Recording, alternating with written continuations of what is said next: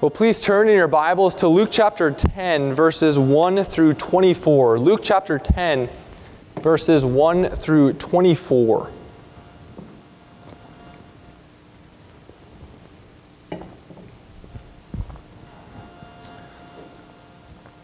We are continuing our way through the Gospel of Luke. And as you recall, last time we were together in this book, Jesus has transitioned from his public ministry in the region of Galilee to now journey on to Jerusalem to do what he came to this earth to do to suffer, to die, and rise from the dead. So, Luke chapter 10, verses 1 through 24. Please pay careful attention, for this is the Word of God. After this, the Lord appointed 72 others and sent them on ahead of him, two by two, into every town and place where he himself was about to go. And he said to them, The harvest is plentiful, but the laborers are few. Therefore, pray earnestly to the Lord of the harvest to send out laborers into his harvest. Go your way. Behold, I'm sending you out as lambs in the midst of wolves. Carry no money bag, no knapsack, no sandals. Greet no one on the road. Whatever, whatever house you enter, first say, Peace be to this house. And if a son of peace is there, your peace will rest upon him. But if not, it will return to you. And remain in the same house, eating and drinking what they provide, for the laborer deserves his wages. Do not go from house to house. Whenever you enter a town and they receive you, eat what is set before you. Heal the sick in it and say to them, The kingdom of God has come near to you. But whenever you enter a town and they do not receive you, go into its streets and say, Even the dust of your town that clings to our feet, we wipe off against you. Nevertheless, know this, that the kingdom of God has come near. I tell you, it will be more bearable on that day for Sodom than for that town. Woe to you, Chorazin! Woe to you, Bethsaida! For if the mighty works done in you had been done in Tyre and Sidon, they would have repented long ago, sitting in sackcloth and ashes. But it will be more bearable in the judgment for Tyre and Sidon than for you. And you, Capernaum, will you be exalted to heaven? you shall be brought down to Hades. The one who hears you hears me, and the one who rejects you rejects me, and the one who rejects me rejects him who sent me. The 72 returned with joy, saying, Lord, even the demons are subject to us in your name. And he said to them, I saw Satan fall like lightning from heaven. Behold, I've given you authority to tread on serpents and scorpions and over all the power of the enemy and nothing shall hurt you. Nevertheless, do not rejoice in this, that the spirits are subjected to you, but rejoice that your names are written in heaven. In that same hour, he rejoiced in the Holy Spirit and said, I thank you, Father, Lord of heaven and earth, that you have hidden these things from the wise and understanding and have revealed them to little children. Yes, Father, for such was your gracious will. All things have been handed over to me by my Father, and no one knows who the Son is except the Father, or who the Father is except the Son, and anyone to whom the Son chooses to reveal to him. Then turning to the disciples, he said privately, Blessed are the eyes that see what you see. For I tell you that many prophets and kings desire to see what you see and did not see it and to hear what you hear and did not hear it. Well, thus ends the reading of God's holy and inspired word. May He write this word upon our hearts this evening. What comes to mind when you hear the words, be joyful? For some of you, after hearing such words, you may think it's, it's a, another trite expression, another overused expression. For others, it may seem insensitive. How dare you say, I should be joyful when I'm going through such difficult circumstances? Others of you, it may seem subjective. What does it even mean to be joyful? Joy is one of those emo- emotions that, that's quite elusive, isn't it? The moment we start to focus upon it, it seems to evade us. Well, the Apostle Paul in chapter in Philippians chapter 4, verse 4, remember our, the passage that we read for our reading of the law. He says, To rejoice in the Lord always. It's an intriguing statement, isn't it? Rejoice always. I believe Jesus here in this passage is, is saying a similar thing, but expounding on this sentiment a bit more. In fact, in verse 20, Jesus tells his disciples to rejoice. And the verb tense that he uses in the original language denotes that this is not a one time action that he's envisioning his disciples to do. As if as soon as they rejoice once, they cross it off their list and on to the next thing. Now, Jesus envisions this being an ongoing, habitual practice of his disciples. That is to say, he's envisioning that they rejoice always. I also believe that Jesus tells us what it means to rejoice specifically in the Lord. And this evening, I want us to focus on the three things that this passage calls us to rejoice in. We are called to rejoice in the Lord's work. We are called to rejoice in the Lord's book. And we are called to rejoice in the Lord's Spirit. And these are things, as we will soon see, uh, things that are steadfast and immovable in our life, things that we can rejoice in always.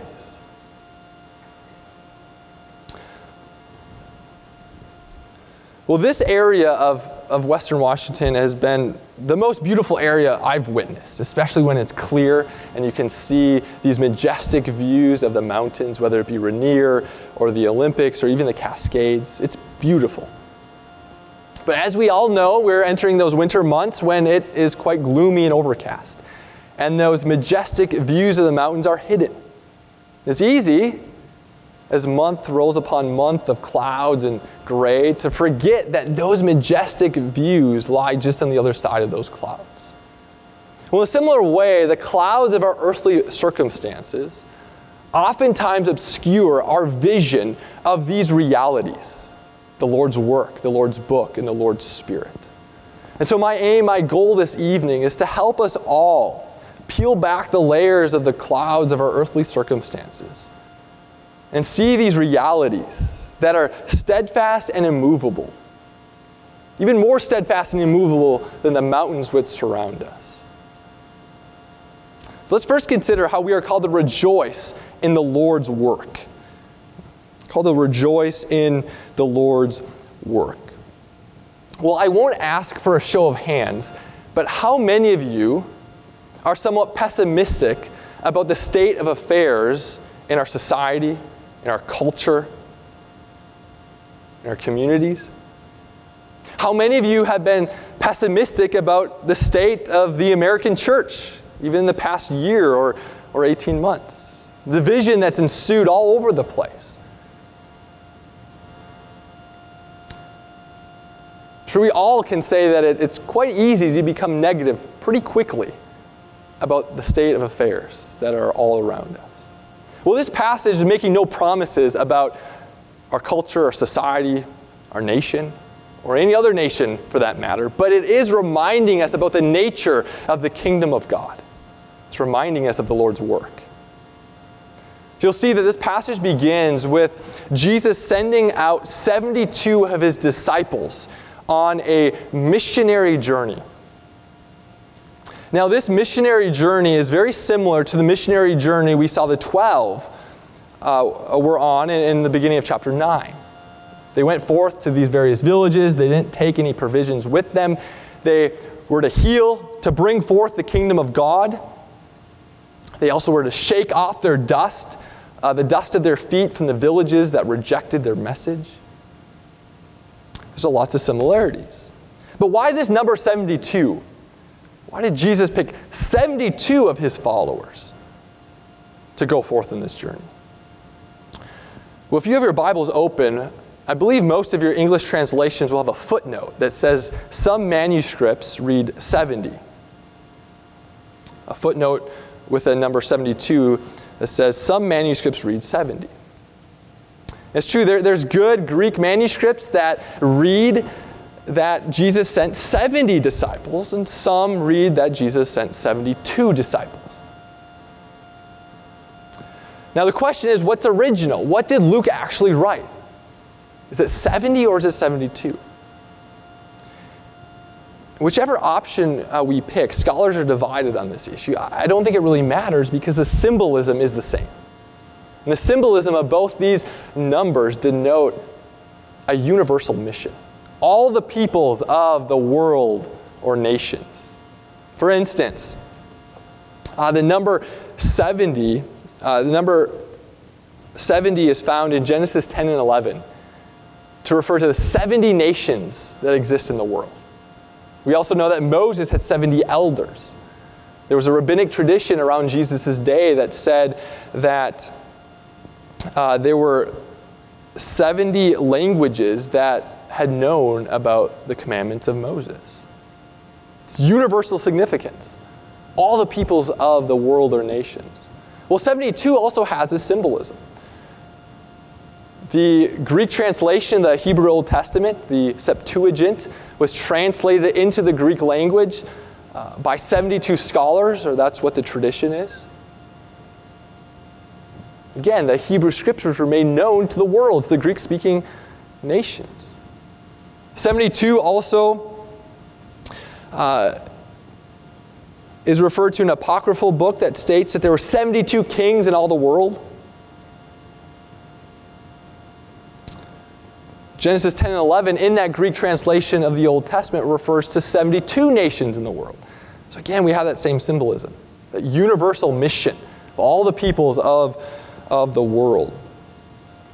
So, this missionary journey that Jesus sends these 72 disciples, or possibly 70 disciples, upon, to bring forth the kingdom of God in the region of Palestine, this foreshadows Acts, Luke's second book when this good news of the kingdom will spread far beyond just the region of Palestine, but truly to the ends of the earth, as Paul ends up in Rome at the end of that, that book of Acts. And we live in this era, this era of 72, where this good news of the kingdom is not restricted to the region of Palestine, but it's gone forth to the nations. And brothers and sisters, we're in Washington. That's a long ways away from Israel. So, this limited mission that we see in the beginning of chapter 10 points forward to the universal mission of Christ as it's displayed not only through the apostles, but even through the post apostolic era. So, we live in this era of, of 72. You'll notice that in verse 17, after these disciples come back from this missionary journey, they're excited. They come back with joy. We have been exercising authority over demons and spirits. And Jesus says, He says this in response. He says, I saw Satan fall like lightning from heaven. What is Jesus referring to here? Well, in Revelation chapter 12, we get a glimpse into this cosmic battle that's going on between Michael and his angels, as well as uh, uh, between, uh, Michael and his angels on one hand, and the devil on the other hand. And we read that Jesus, in his first coming, specifically through his death and resurrection, defeated the devil, cast down the, the devil, as it were, in this cosmic warfare. That's what Jesus is referring to here. In fact, in Luke 11, Jesus will say that he came to this earth to bind the strong man, which is that ancient serpent. That serpent that we read about in Genesis chapter 3, where God promised that one day his son would crush the head. So, yes, Satan has some limited power in this age, but its power is on a leash. And think of Jesus in his first coming as delivering that decisive death blow to the serpent. And in this age, he's, he's gasping for his final breaths. So we live in the age of the 72. We live in the age in which Satan has been defeated, he has been bound. He no longer, his accusations have no power over the people of God. yes, that, that doesn't mean that we should expect life to be easy here in this age. The New Testament is quite clear that this age is an age of suffering, but it's likewise an age of gospel growth. And those are the two things that we have to hold up in tension. But every day that this present creation persists is another day in which Christ is continuing to lay another brick to his kingdom, as it were. Another day in which all the fullness of the elect of God have not been brought in. The Lord is indeed at work, building his kingdom, pressing forth this gospel to regions of the earth that previously not heard, known about this gospel. So it's easy, right? It's easy for us to let the clouds of current affairs, the front page of the newspaper, to cloud out, obscure this reality that the Lord is indeed at work, building his kingdom, advancing his mission. We are to rejoice, rejoice in the Lord's work. Let's also consider how we are to rejoice in the Lord's book. As I mentioned in verses 17 through 20, these disciples, they come back with joy, we learn. They were rejoicing in the Lord's work. And Jesus, in response, he's not rebuking the fact that they're rejoicing in the Lord's work. That's a good thing. But he's reminding them that there's something even more ultimate than the Lord's work and that is that their names are written in the Lord's book. That is to say, their names are found in this Lamb's book of life. He tells them, Rejoice in this. Rejoice that your names are written in this book. Now, there are a number of references, as you may know, to this book, this registry, this divine registry that God has where all the people of God are recorded in. And whether or not there's a literal book that's residing in the heavens, we don't know, but the symbolic significance is, is true nonetheless. And that is to say, God has a particular number of people whom He personally knows and cares for. That's what this idea is conveying. God keeps a registry. Think, for example, uh, of, of the personal nature of having one's name remembered, even among us as, as, as human beings. You know, recently, Mackenzie and I were uh, in Leavenworth for our anniversary, and we stayed at a, a bed and breakfast. And at breakfast one morning, we met a couple, uh, a nice couple, friendly couple, and had a conversation with them. And the next day, as we were checking out, we ran into them again. And they remembered both of our names. And we both commented to one another how rare that is for strangers whom we shared a, a 10 minute conversation with to remember our names. It was meaningful. Well, if it's meaningful for strangers to remember our names, how much more meaningful is it when God, the creator of the heavens and the earth, remembers your name? Cares for you personally. That's mind blowing. The sovereign God of all things knows you personally, takes an interest in your sufferings and life circumstances.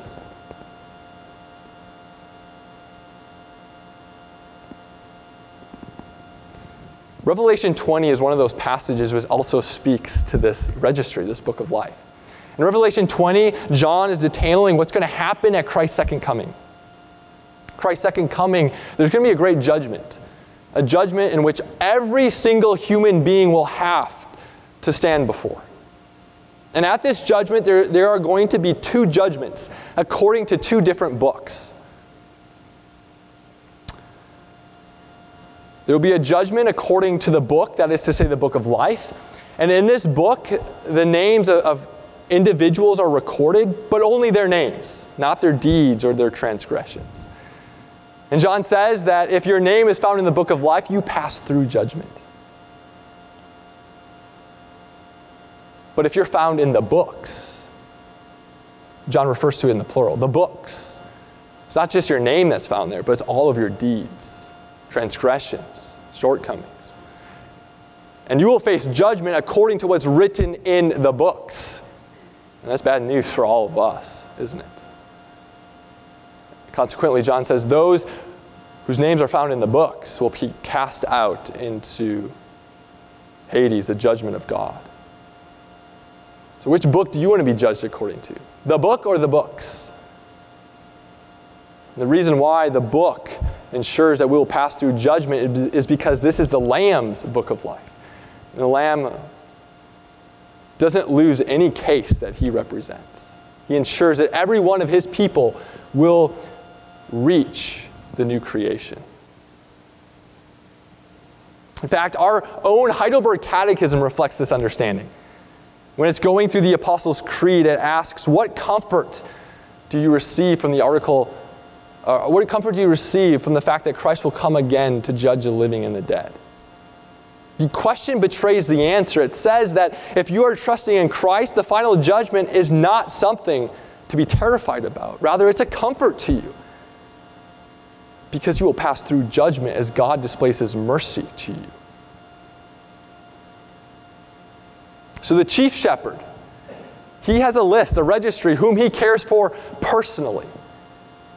Well, it seemed to make sense then that Christ's under shepherds, that is to say, ministers and pastors in this age, would also have a select number of people whom they care for personally, a registry, as it were.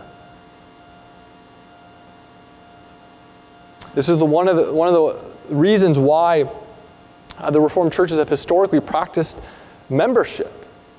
Christ cares for a, a particular people personally, and his under shepherds are to care for a particular people personally. In fact, 1 Peter 5, Peter exhorts the elders there and says, Shepherd the flock of God which is among you. He doesn't say, Shepherd every person throughout the entire world who names the name of Christ. He says, No, those who are among you. That is to say, those who have submitted to your leadership and are under your care. Shepherd them.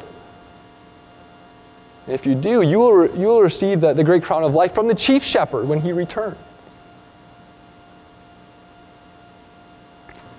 And furthermore, one of the main ways in which the chief shepherd cares, comforts those on his list, in his registry, is through the local church, and more particularly through the care of, of his under shepherds. So, for those who, who fail to join a local church, you're missing out on one of, the, one of the main benefits that Christ promised to give those who are in his book of life, on his registry. So, we are to rejoice. Rejoice in the, in, in the Lord's book. We all know that the clouds of our circumstances and past experiences do obscure our vision of this reality. Sometimes it can be isolation, sometimes it can be loneliness, sometimes it can be past hurt from loved ones, Christians, even from churches. It's hard for us to conceive the reality that the God of the universe actually does care for us. Let me remind you that He does. It's something that we can take joy in no matter what we're going through. Lastly, we're called to rejoice in the Lord's Spirit. So if you look with me in verse 21, we read that, that Jesus rejoices in the Holy Spirit. Now, if Jesus rejoices in the Holy Spirit, it's probably good evidence that we also should find our joy in the Holy Spirit. But what does that mean? What does it mean to rejoice in the Holy Spirit?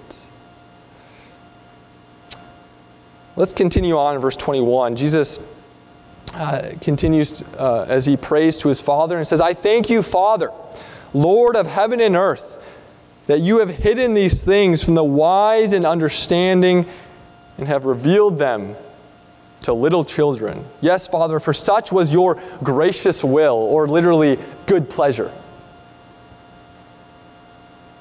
Now, this word that Paul, that Luke uses for little children is actually the word that ordinarily was used for infants, very, very small children. Now, there may be some connotation to the fact that the things of the kingdom do come to children. They're members of the covenant of grace. But more explicitly, I believe, Jesus has a, a metaphorical meaning to this idea of, of little children.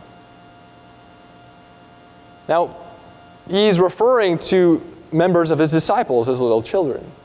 Likely members who had embraced the things of the kingdom, but members, but, but individuals who were not educated or extremely intelligent by any earthly standard, but yet they had come to a saving knowledge of Christ and his kingdom.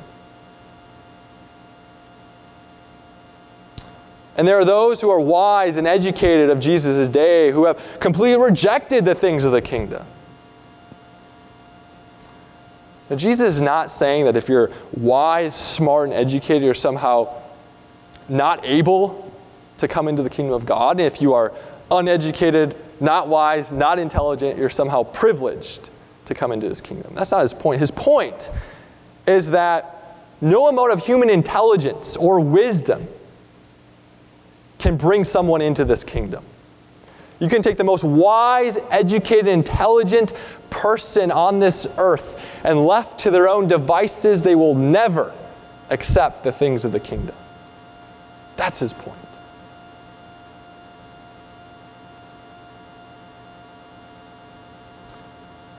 So the solution is the Spirit of God. The Spirit of God needs to come in and, and give us new hearts. Hearts that are willing and able to embrace the things of the kingdom of God. Illuminate our hearts. And this is the Holy Spirit's work, then, is a, a work of illumination. Illuminating our hearts to see His truth, softening our hard hearts causing us to suppress the truth less and less. Have you ever wondered why, why do you feel convicted over your sin? Have you ever wondered why you embrace such a seemingly ridiculous story as a Jewish man suffering and dying for the sins of the world? Have you ever wondered why you have any desire at all to grow in the knowledge of someone you've never physically met by studying an ancient book? was not owing to any inherent goodness or abilities on your own. But it's because the Spirit of God. The Spirit of God is the one who's changed your heart and given you eyes to see and ears to hear, as Jesus says.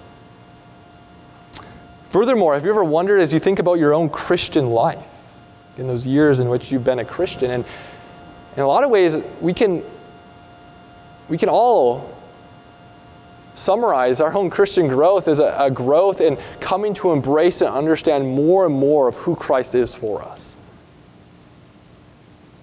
And why? Why is that so uh, such a necessary part of our, our growth and sanctification? Well, it's because the Spirit is the Spirit of Christ. His main mission is to reveal to you more and more of the fullness of Christ. As we all know, the Spirit's work oftentimes feels ordinary in our life, doesn't it? Times can feel as if nothing is going on. In those moments, we can be tempted to think, what is God up to? Am I just like that unfinished project sitting in our garages that's probably never going to come to completion?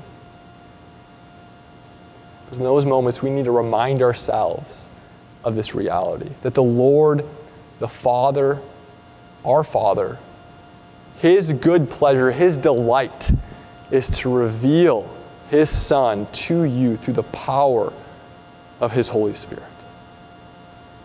Or to rejoice in the Lord's Spirit.